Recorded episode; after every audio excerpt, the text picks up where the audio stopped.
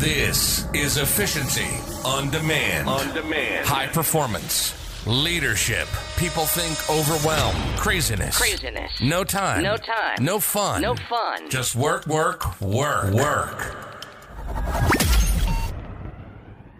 It's time to slow down, to speed up. You owe more to yourself. This is Efficiency on Demand with Monique. Monique is a high-performance and leadership specialist. During the show, Monique and her guests will share the harsh truth behind their success stories, what it means to perform on a high level, and to be a leader in this world. It's time to take control of your time and live life limitless. This is Efficiency on Demand, and this is your host, Monique. Welcome back to another episode of Efficiency on Demand. I know you guys were waiting. We had a little seasonal break. I didn't even plan for it, but well, here we go. We're back. And I have a wonderful, wonderful guest on the show. I love to have him. I didn't even tell him that I wanted him on the show for a while, but don't let him know, because that makes everything less magical. So now here's on the show. And Asa, I hope I pronounce his surname correctly because I didn't practice. Leveaux. Oh, he's nodding. Woohoo! I made my French from past school kind of work. So Asa is an amazing entrepreneur, and he's going to share with us a little bit about his journey, but I let him tell you more about that. So Asa, welcome to the show. Thanks for being here. And thank you so much for having me. I'm very grateful to be here, and thank you so much for having me. Yeah, you're very welcome. So we start always off with just telling everyone who you are, where you're from, and what you do.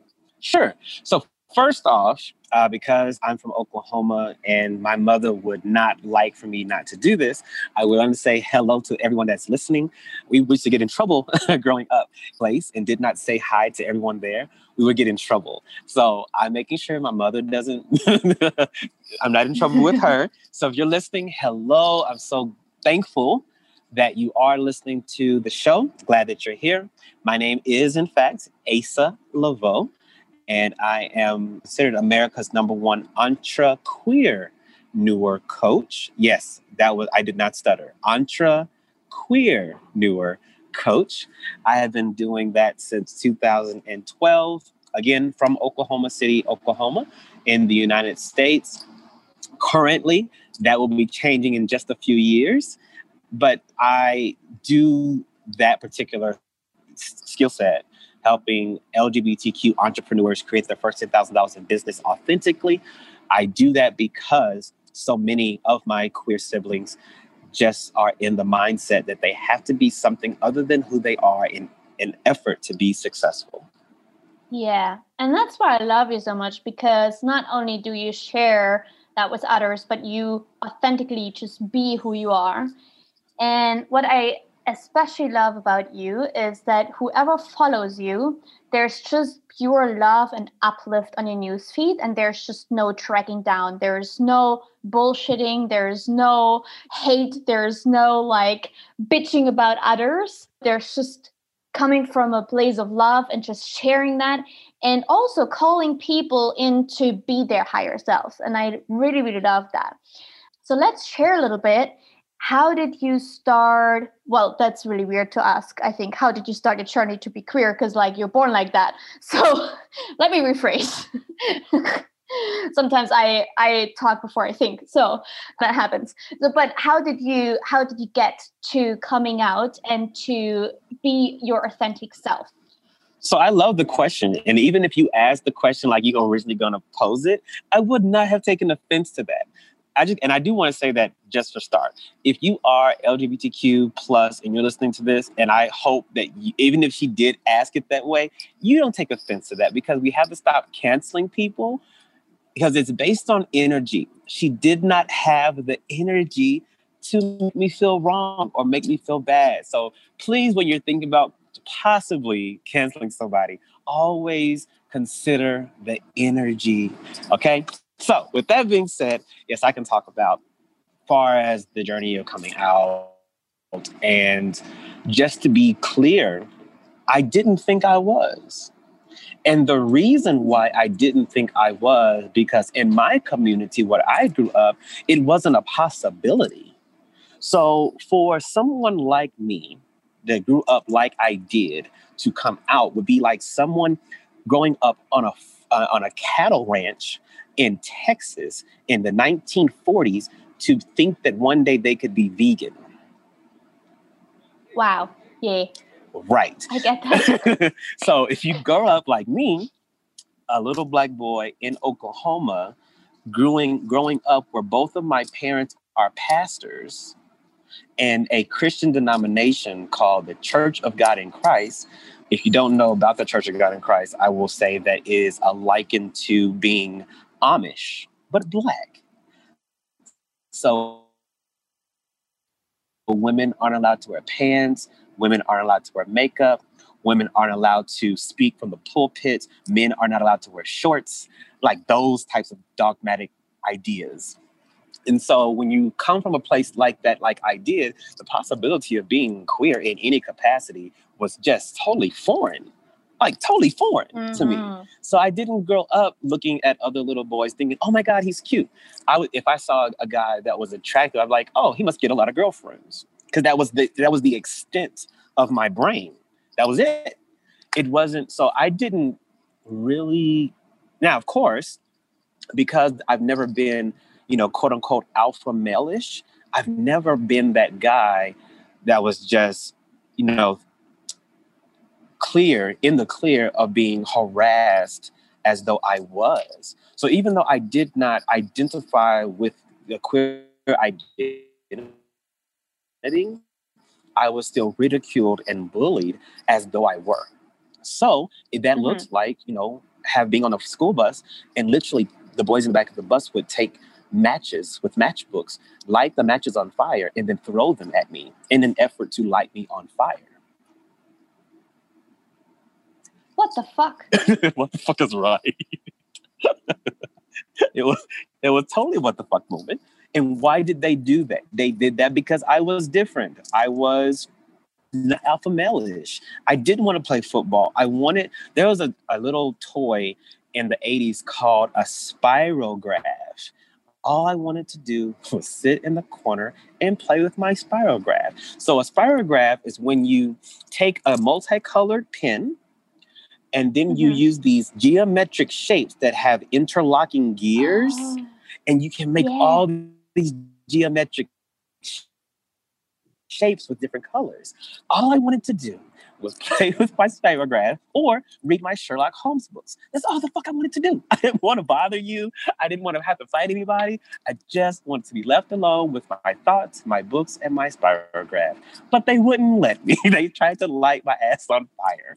So because of those situations, I had to learn how to fight very early in life. I didn't desire that. I became very good at it, I must say. But I did not desire that for myself.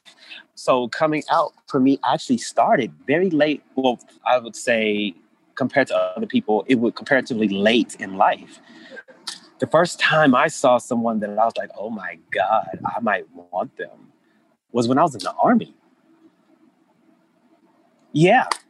Good place. Yeah, good place. To choose one. Well, good place and not good place, because this is before Don't Ask, Don't Tell was repealed in the United States. So you could literally be discharged from the Army if someone found out that you were. Oh. Yeah. Yeah.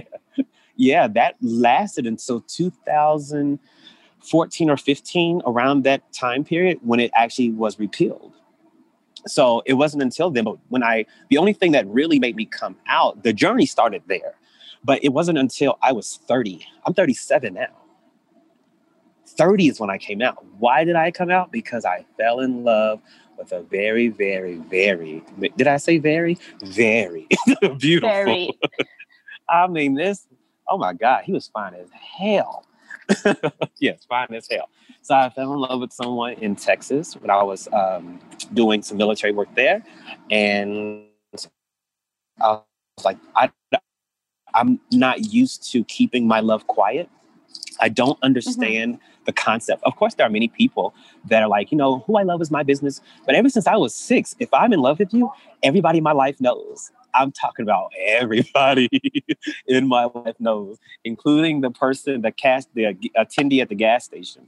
Everybody knows when I'm in love with someone. And so the possibility of keeping that quiet is foreign to me, even though this new love possibility was also foreign. But I'd rather be in love with someone like me than not tell everybody about how good it felt.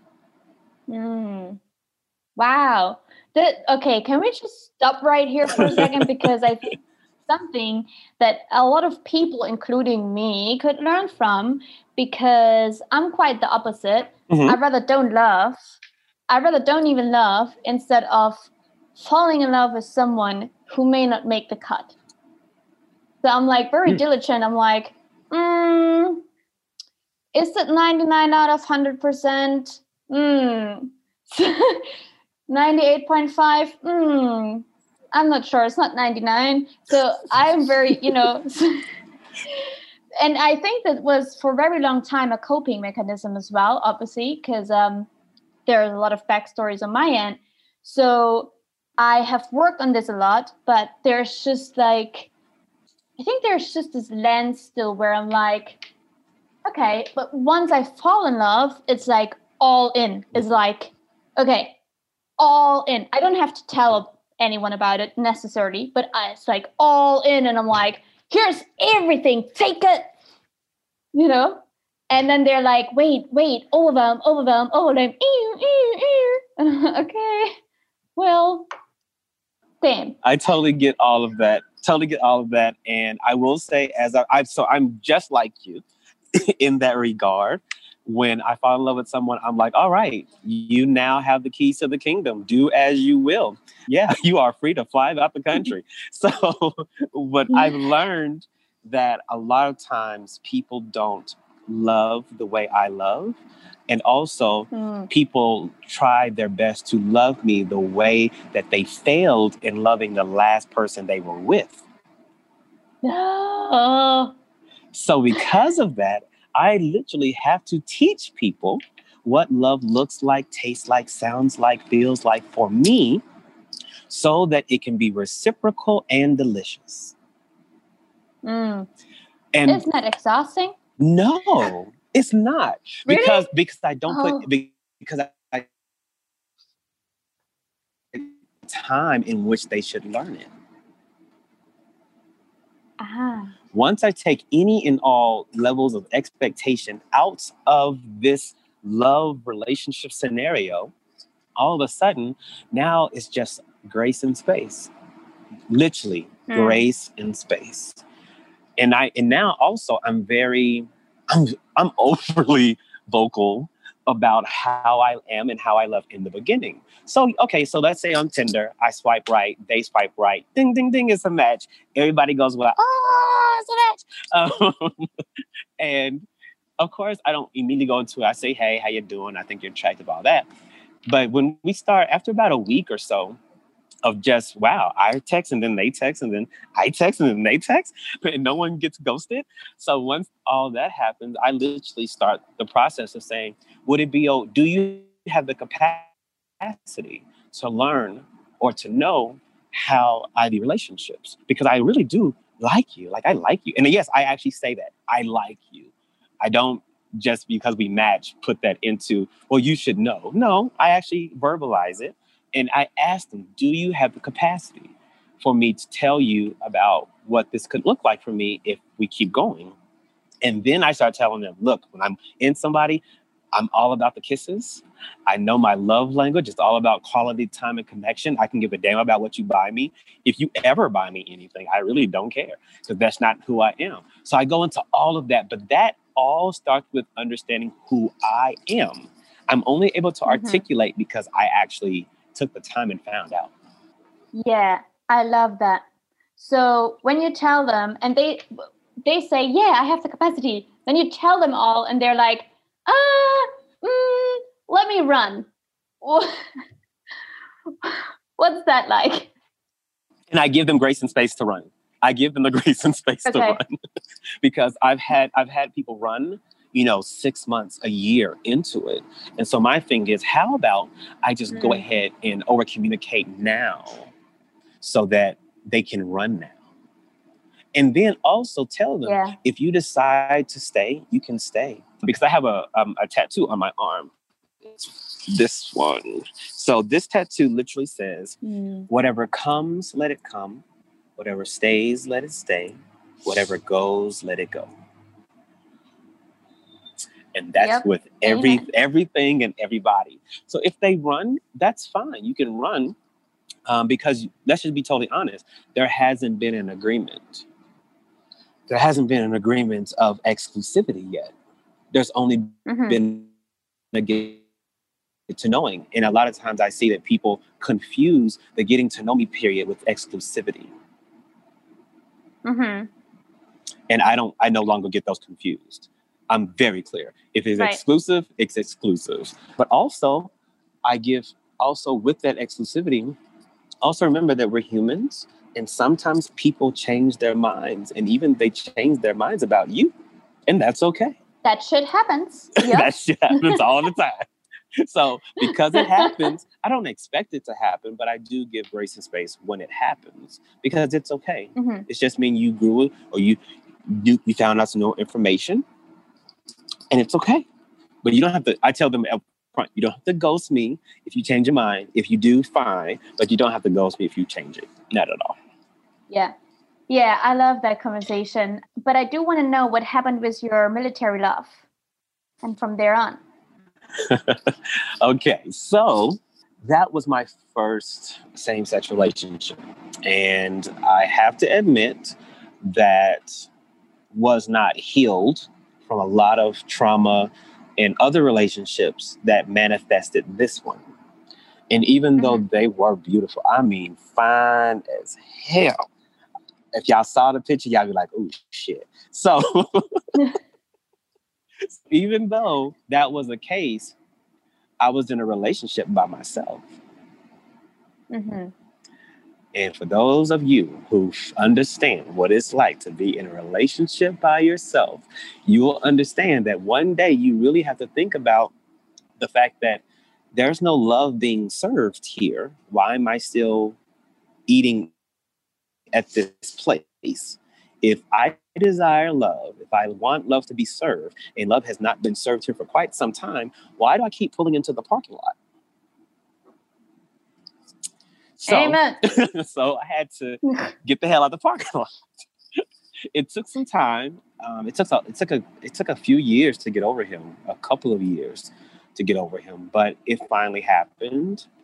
And instead of blaming him, I started to think about all the components that I brought to the table to allow that level of dysfunction to marinate.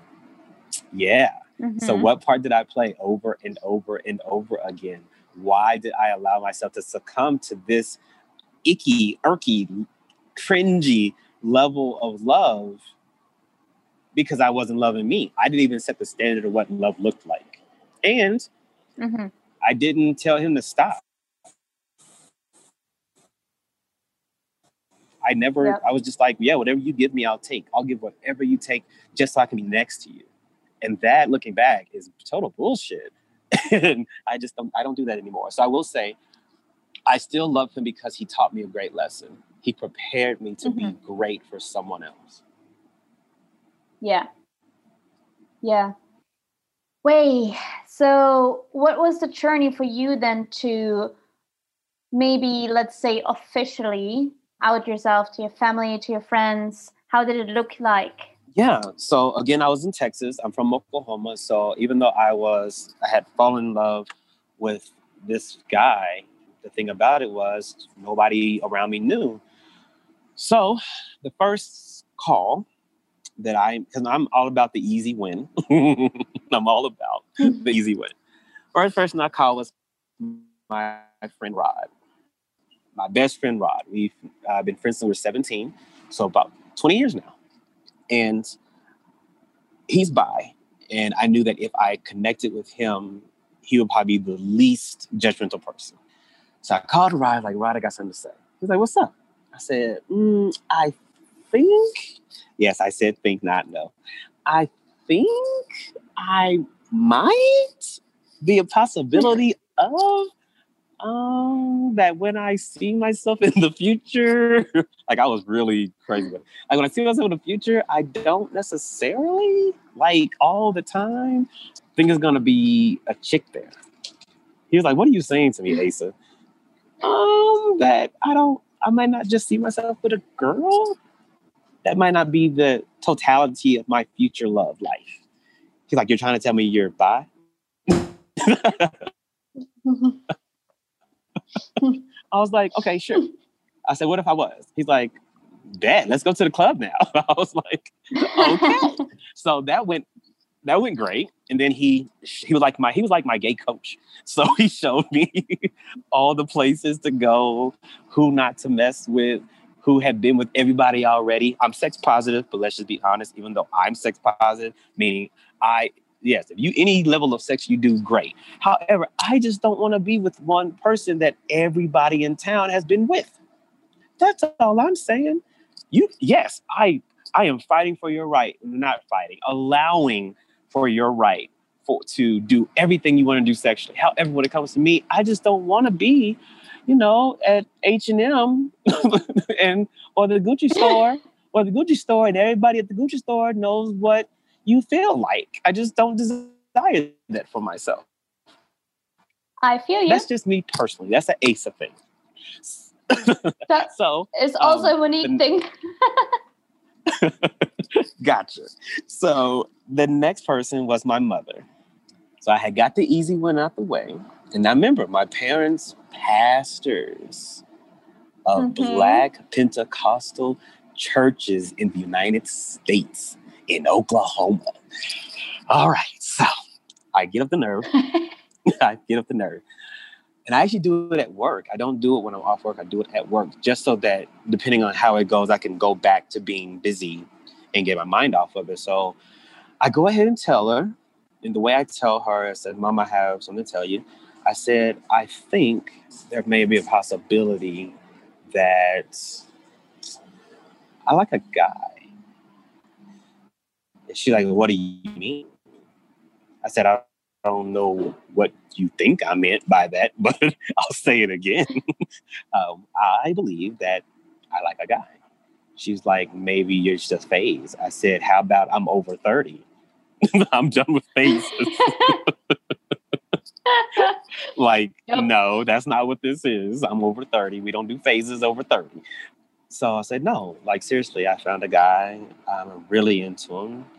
And I wanted you to know, and I didn't want you to have to find out. But yeah. Now, this conversation was also, like I said in the beginning, it's weighted. It's burdened a little bit because my family and friends have been literally, not just figuratively, literally been fighting other people on my behalf of people who called me gay or queer or whatever growing up. Because in Oklahoma in the 80s and 90s, in the places I grew up, like I grew up adjacent to a neighborhood that was nicknamed Murder One. Literally, the neighborhood is called Murder One. So in those type of places, no, you aren't vilified or confirmed in your identity of being gay or queer. And so that's a literal insult in the 80s and 90s. So now I'm telling them that all that fighting was quote unquote in vain. Even all her brothers, like all my uncles, literally ridiculed me for years because of my demeanor. So when I tell her, and we finally get through the whole, it's not a phase. She's like, I'll call you back. And we don't talk for a few weeks. Now, this is significant because me and my mother talk daily. We've always talked daily, or at least every other day in some form or fashion. So I wasn't necessarily hurt by it, by the no communication time, but it caused me pause. It caused me a heart-centered pause. And it took some time for her to engage with me again. And then the first time she did was a question like this. Hey, Asa. Hey, Mama. So about what you told me. I said, yeah. Are you a top or a bottom? Yeah. Sorry. I was like, for real, for real? She was like, yeah, for real, for real. I said, well, I'm a top. I'm not sure what that means. It took me about a week to actually just think about it. Well, what it means is in my culture of being African-American, Black, there is this idea that cultures other than ours are, they have a war against Black men. And that somehow these other cultures, i.e. white people, have feminized our men to the point that feminization in the Black community, as far as men are concerned, and even sometimes women, is seen as something that needs to be taken out, almost like a disease. Mm-hmm. So it's layered. It's a layered cultural phenomenon to be queer in Black culture in America, for sure. Not saying that other cultures may not have those same layers, but I'm only speaking about the one that I know for sure. So even the question is something that I don't necessarily care for, because it's now about what value do you really have in this particular context? Mm-hmm. So I don't. Yeah. Now, of course, when it's done on a same-sex dating site and someone asks, they just want to know because they want to know if we're sexually compatible. But when usually a heterosexual person asks, it's like, okay, you want to know how you can treat me. You want to be like, okay, can I say, hey, bitch, to you? Because when you do all of those type of things that are likened to the vernacular of Billy Porter, the vernacular of RuPaul, and those types of individuals, that's common. But when you're someone like me, not everybody knows that I am just by sight. I definitely am someone who passes as straight. And that is a thing, being straight passing, because I don't get ridiculed as much as someone who's overly flamboyant, overly feminine, even though I love overly feminine individuals. Like, I really do. They rarely get the support that they deserve. Right. Wow. That's definitely a lot of layers, and also things that I believe, as you say, they're very cultural originated. Mm-hmm. So since I'm not from America, I can't really speak on the cultural complex, and I'm obviously not Black, so it's very hard for me to speak on that experience either. But it seems like there's, as you say, like a lot of different complexities. But the question alone, that this was the first question that your mom would ask, I can imagine that is definitely something to take in. Definitely. Yeah. Yeah. So, I mean, yeah, I personally wouldn't believe if like a friend for me, or like my sister, or maybe like a family member would come out to me, that this would be my first question that I would want to know. But I can see, if you have that many layers, that maybe that would have been somehow a confirmation or a validation for your mom. Mm-hmm. In some ways, it's all about being able to quote unquote save face in the community when someone finds out, okay, so ACEs, because in Black culture, in the very, very rudimentary, basic level of Black culture, there is no LGBTQIA+. There is gay. So even though I identify as pansexual, someone is going to walk up to my mom and be like, oh, so her ACE is gay. And so The thing that makes that better is that I'm not the quote unquote feminine partner of the relationship. So there's no demasculization of her child. Mm-hmm. Yeah. almost to the point that somehow, because if someone decides to be on the receiving end of sex, is now somehow their manhood has been dismantled. Right. Right. Ooh, ouch. Yeah. Yeah, no, for real. Wow. So what, looking forward, to be honest, like I want to speak a little bit about the situation right now, especially in the US. We know there's 2020 still going on. We all try to get through it somehow or the other way. You're right. I mean, it's like, I'm going to rephrase it and I'm still going to say it. Sure. I know this sounds typical white person bullshit talk. When I say, I can't believe that we're in 2020 and we still have to talk about human rights for everyone, especially like LGBTQ. And still, like, I have been in this activism space a lot as well for many, many years. Right. And still, I still can't believe after, like, we talked about this in the fucking 1950s, in the 1960s, in the 1970s, we did. 1980s. In the 90s, like I had all of the rainbow colors, and here we are in 2020, and I'm like, and we're still talking about the same thing? Is that gonna get any time different, right?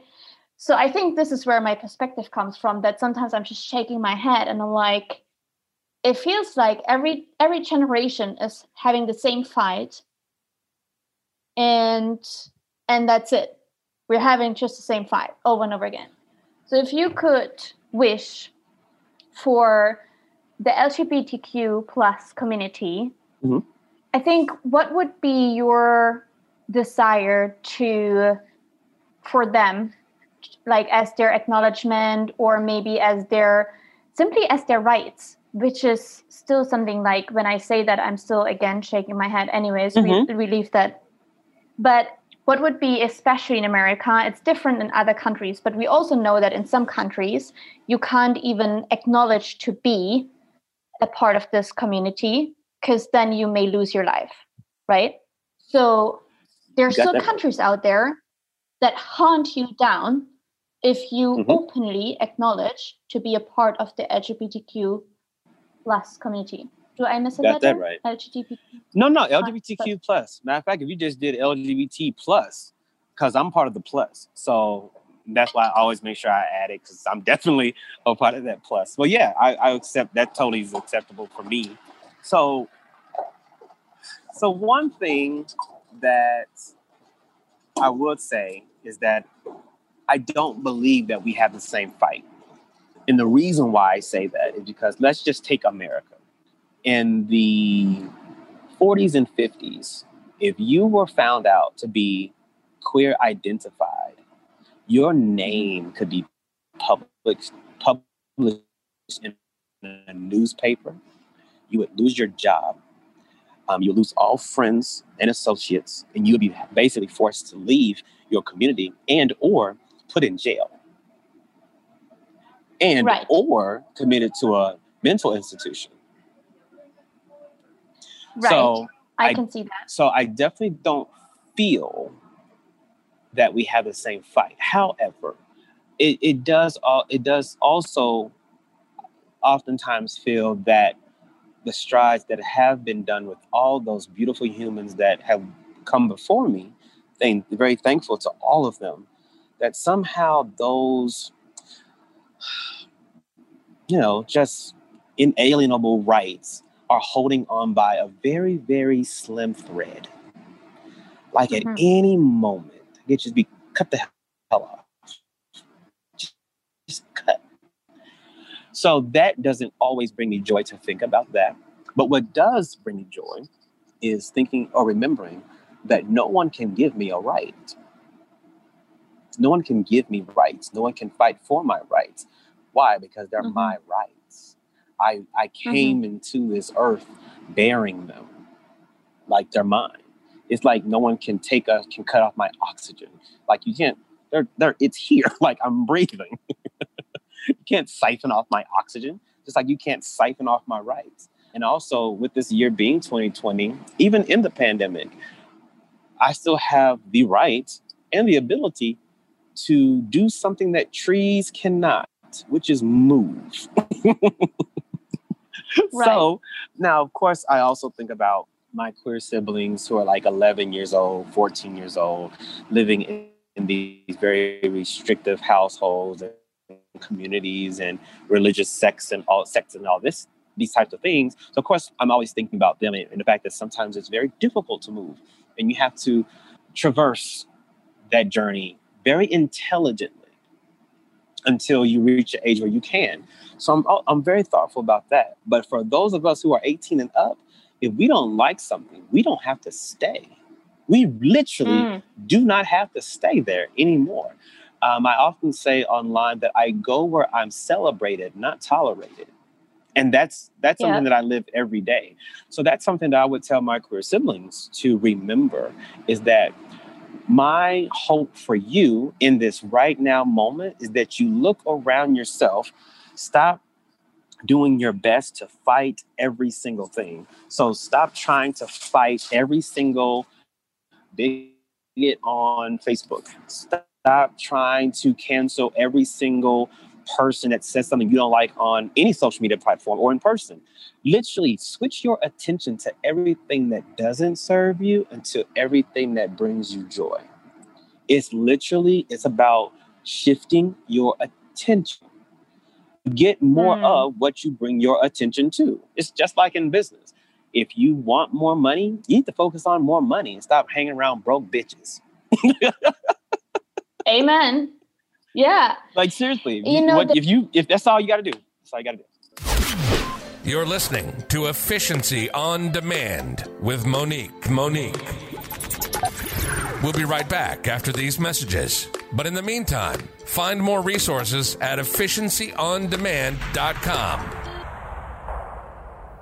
Hey everyone, this is your host Monique. If you want to learn more about time management, impactful leadership, mindset mastery, and energy efficiency, then you can now order my new book, The Time Method, a No Bullshit Guide to Creating an Abundance of Time.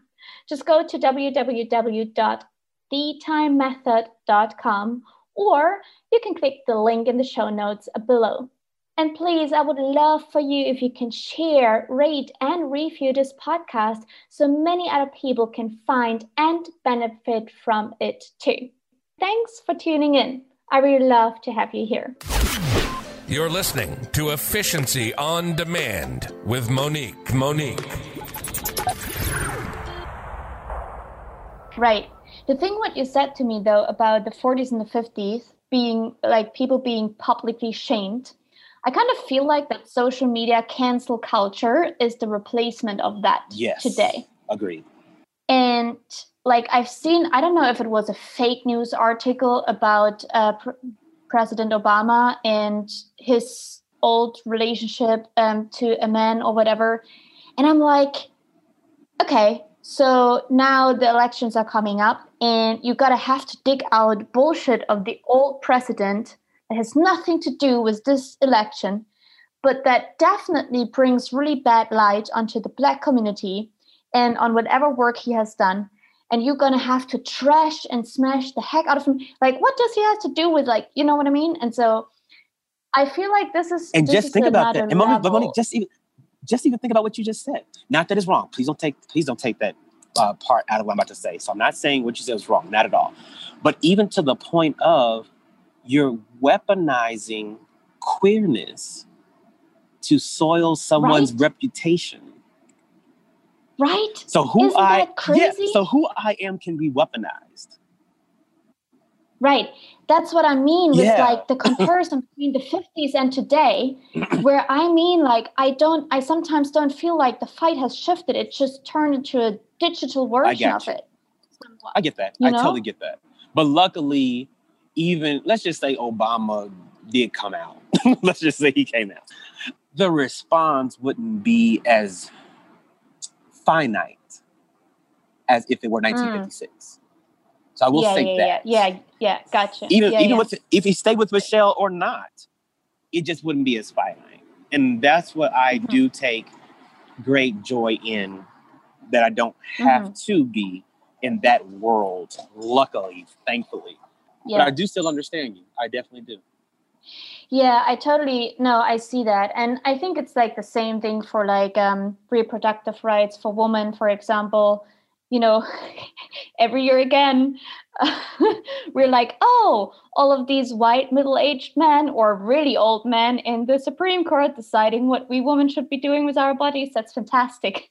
That's exactly the audience that should be exciting about our bodies. Not. Because I personally think if you don't have a uterus, you shouldn't control anyone who has one. Yeah, they should just shut the fuck up. Simple as that. But we didn't get to this point yet of having them shut up. So, but it's the same thing, I think, for people who are part of the LGBTQ plus community. If I'm not a part of this community, I shouldn't have a say about what you do and what you don't do. Agreed. Yes, I totally agree. Same thing, you know? Same damn thing. However, so, but then there's also a dichotomy in our cultural communication to where it's like, before people come out, people speculate. And Freddie Prinze in the movie about his life, Queen, I think that's the movie about. In the movie, people speculated about his sexual orientation. Same thing with me. People speculated publicly, even like literally going public about their speculations. But then when someone comes out and says, oh, you know, I'm bi, or I'm gay, or I'm lesbian, or I'm trans, then the cultural conversation turns to, no one needs to know all that. That should be private information. No one really needs to know who you're sleeping with. I'm like, bitch, for the last 30 years, you've been asking questions. And now that I'm answering the question and proud about my answer, now you're saying, oh, that should be private information and no one should know. No. You're going to get all this. You're going to get all these queer posts. You're going to get all these rainbow colors because you asked for them. Yeah, for real. Yeah, this is just, it's a big topic. And I would love to know, why do you think it's so important?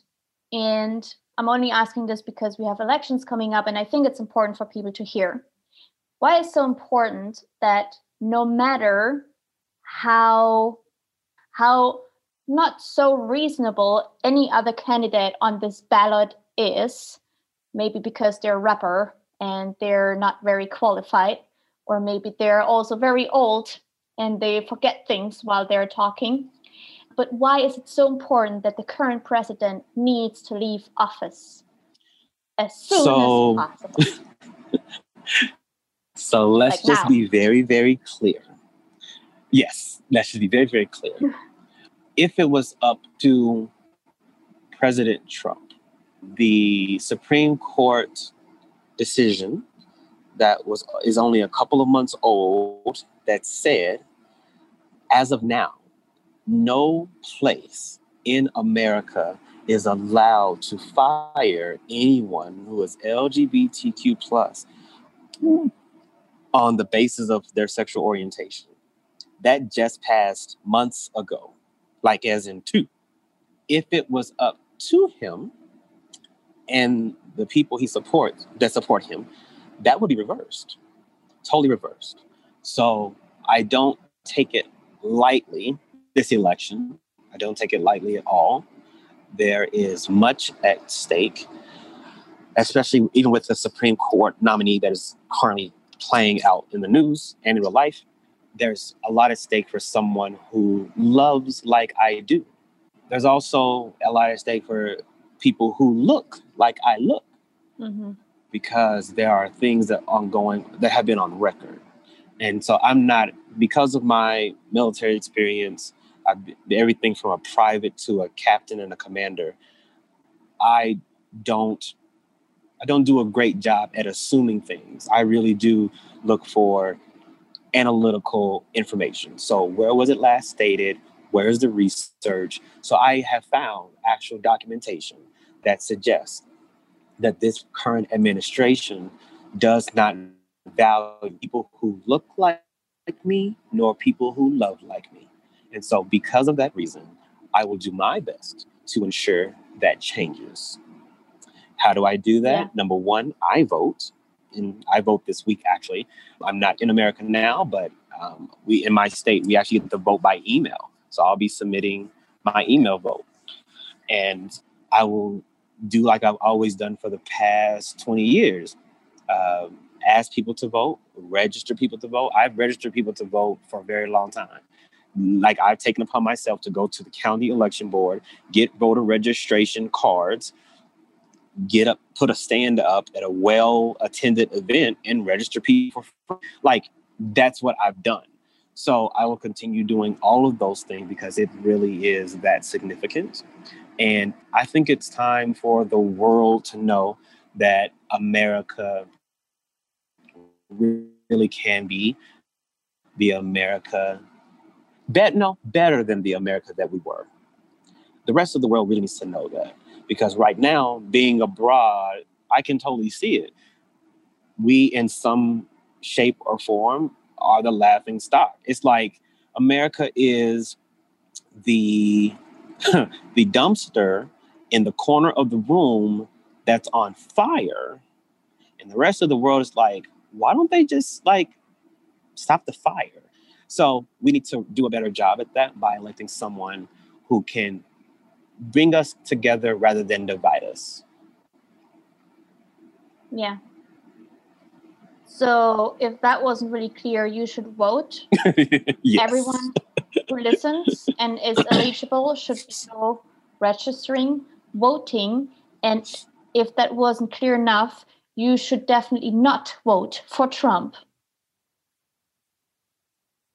Yes, to be totally clear. Yes, feel free. But yes, I am definitely, to be 100% clear, vote. If you care about me being what I look like and what I love like, I'm going to ask you to consider, because I'm very clear about not telling people what to do, but I will ask you to strongly consider not voting for current President Trump and at least voting for Vice President Joe Biden. I will definitely make that public and state that. Yes. There we go. Should we put a voting registration link down there as well in the show notes? I don't know. Does it help?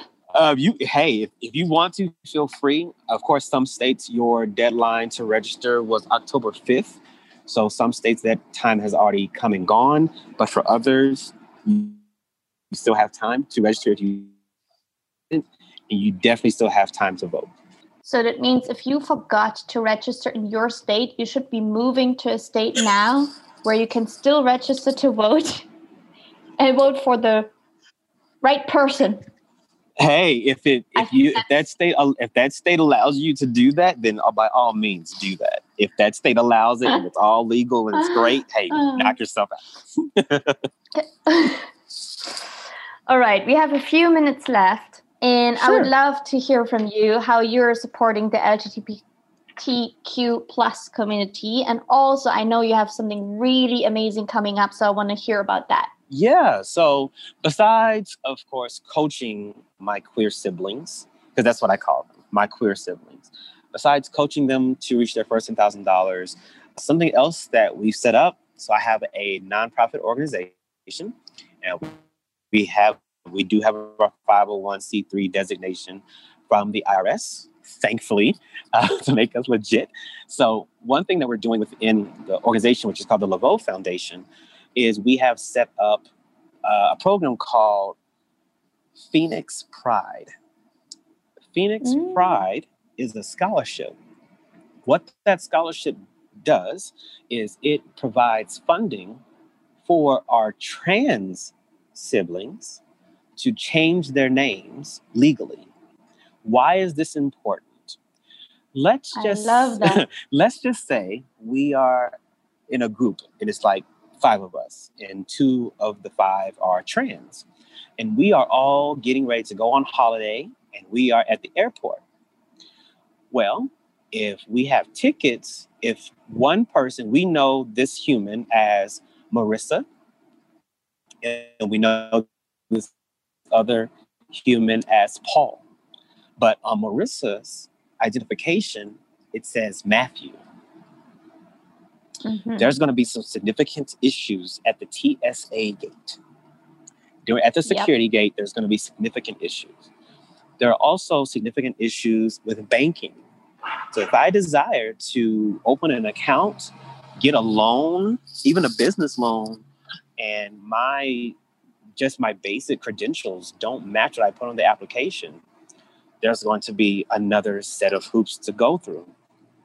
And if you haven't noticed yet, I'm really about allowing life to love me back and allowing life to be easy.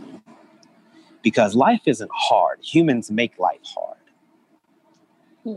So they're really great in making it hard. Yes. Yes. So I had to think to myself, how could I make life easier for someone else? And this is how we can do that. We are actually providing our very first person that's going to be able to receive this scholarship this month. So in the month of October, this is going to happen. And I'm very stoked about it. Very, very stoked about it. And we actually have people applying. So they go to, I believe it's phoenixpride.co is where they go to apply. And we do have applicants there. And yeah, I'm very excited for this. This is amazing, really. This is such a great thing, especially because I haven't heard of anyone doing this for our trans siblings. I love that name too, trans siblings. So, and it's such an amazing thing, especially because the name is something that is kind of like a big part of an identity that we like create, but also that we attach ourselves to, right? So right. As you say, it can not only create this disconnect between life giving us what we're deserving, but also I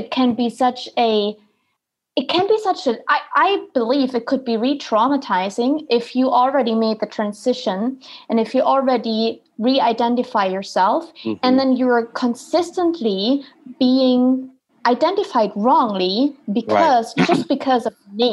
Right? Exactly. Agreed. And that's another reason why I did it for sure. I love that. So tell me about the magic that's coming up in your masterclass. So there is definitely magic being conjured in this right now moment. And I say that because I have finally said yes to a virtual summit, a 2-day virtual summit. Now, it's been years since I've done a virtual summit. But now that I'm crystal clear about who I serve, how I serve them, what results I provide for them, and actually where they are, because all of those components in entrepreneurship are important when you're talking about your business. Now that I'm very clear about all of that, it's time.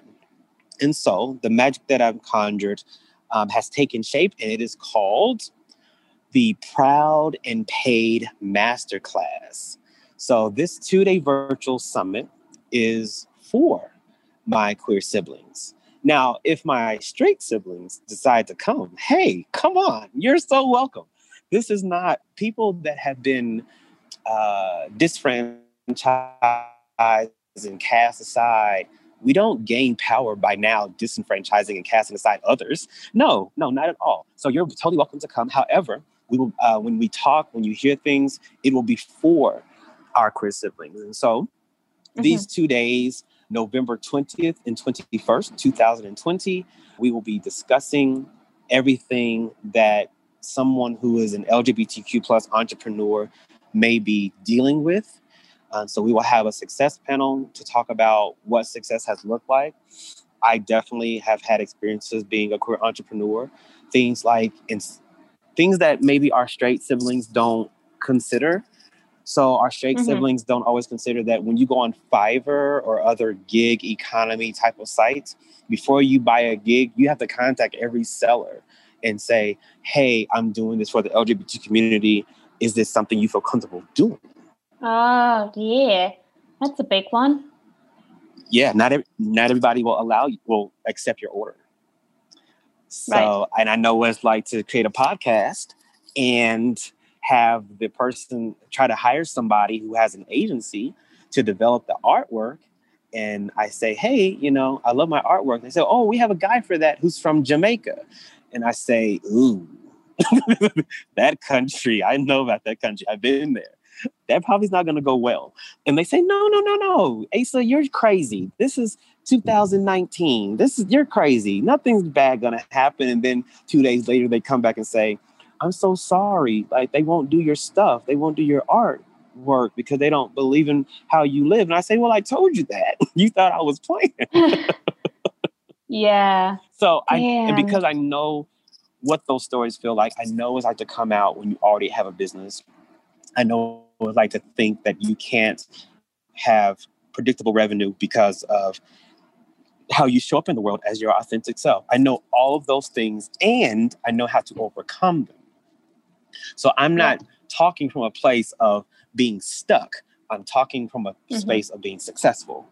Not stuck, but successful. And so I'm bringing on a few friends. So Monet Exchange, Kennedy Davenport from RuPaul's Drag Race, as well as Kimmy G, who is a choreographer, but is also well known as one of Beyonce's dance captains. She'll be on. And then we're working with a couple other well-known influencers still, even though we have over 12 speakers already. But it's going to be great. And it's really easy to sign up. You can either go to the proudandpaid.com website. So that's proudandpaid.com. I say again, that's proudandpaid.com.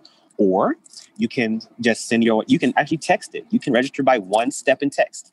One step in text is literally saying, sending your first name and your email address, and you text that to 405-213-2369. That's all you do. And then we'll respond to you, let you know you're registered, and you're good to go. You don't have to do anything else. So we are making sure it's easy, because easy is important.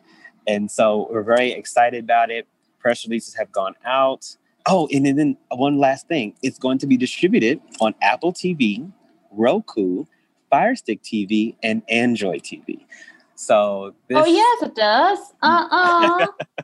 So very excited about all also, those you forgot to mention that the easiest thing to register is to just go in the show notes down below and click the link. Yes. That's please go to the show notes below. Because that's why you're here. That's the easiest. Exactly. Part. That's where they're already here. So they just need to scroll down, click the link, and bam.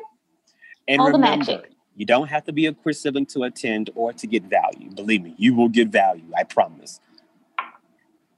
And a lot of rainbow colors. Who doesn't want rainbow colors? Yes, value covered in glitter. Oh, glitter. Yeah. Awesome. I love it.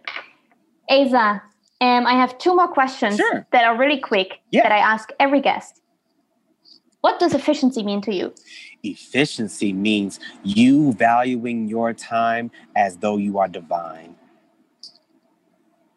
Bam! I think that's my favorite answer so far. And the last one. If you had to push the reset button on your life right now and get back to the success that you have, which are the three things that you would keep doing over and over again to create your success? Oh my God. To go back in time, I would have stopped talking to every single person who did not overbelieve that I could do it. Like immediately, friend, family, confidant, lover, doesn't matter. Like, you're out. Another thing I would have done, I would have dreamt bigger, because it takes the same level of energy to dream on a $5 level as it takes to do the $5,000 level. You mean the $5 million level? Yeah. Or the $5 million level, or the $500 million level. Like, it takes a lot of energy to.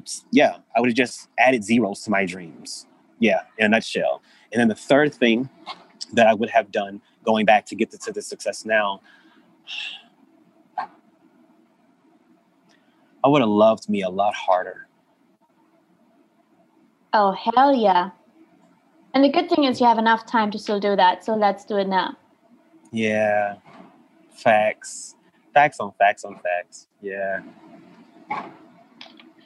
Asa, I love you so much. So thank you so much for coming on. I'm so, so excited to have you here. I'm so excited to be able to share the Proud and Paid Masterclass with you, and also hopefully having everyone coming on. Mm-hmm. Let's share one more thing where people can find you. Maybe it's Facebook or your website, sure. So they can easily track you down, sure, and get some more glitter and laugh. The easiest place to connect with me is actually going to be asalaveau.com. And so how do you spell that? That's ASALEVEAUX. That's ASALEVEAUX. For all of my veteran siblings out there, that's Alpha Sierra Alpha Lima Echo Victor Echo Alpha Uniform X-Ray.com. And believe me, if you just type in Google Asa Laveau, I am the only Asa Laveau that exists in the world. So, so no matter what social media platform you're on, if you just type Asa Laveau, I'm popping up. It's going to be me because, yeah, I'm the only one. I love it. The one and only. Yes, the one and only. Truly. Truly, truly. Asa, thank you so much. And all the best, and keep sharing all of the love. We'll do that every day. Thank you so much for having me. You've been listening to Efficiency on Demand. On Demand. We hope you've learned that you too can unlock your ultimate potential, how to control your time, create some clarity in your crazy life, and how to live life limitless. If you haven't already, make sure to subscribe to the podcast, and please follow on Instagram at @TheMoniqueLindner. We'll see you next time on Efficiency on Demand with Monique. Remember to slow down to speed up.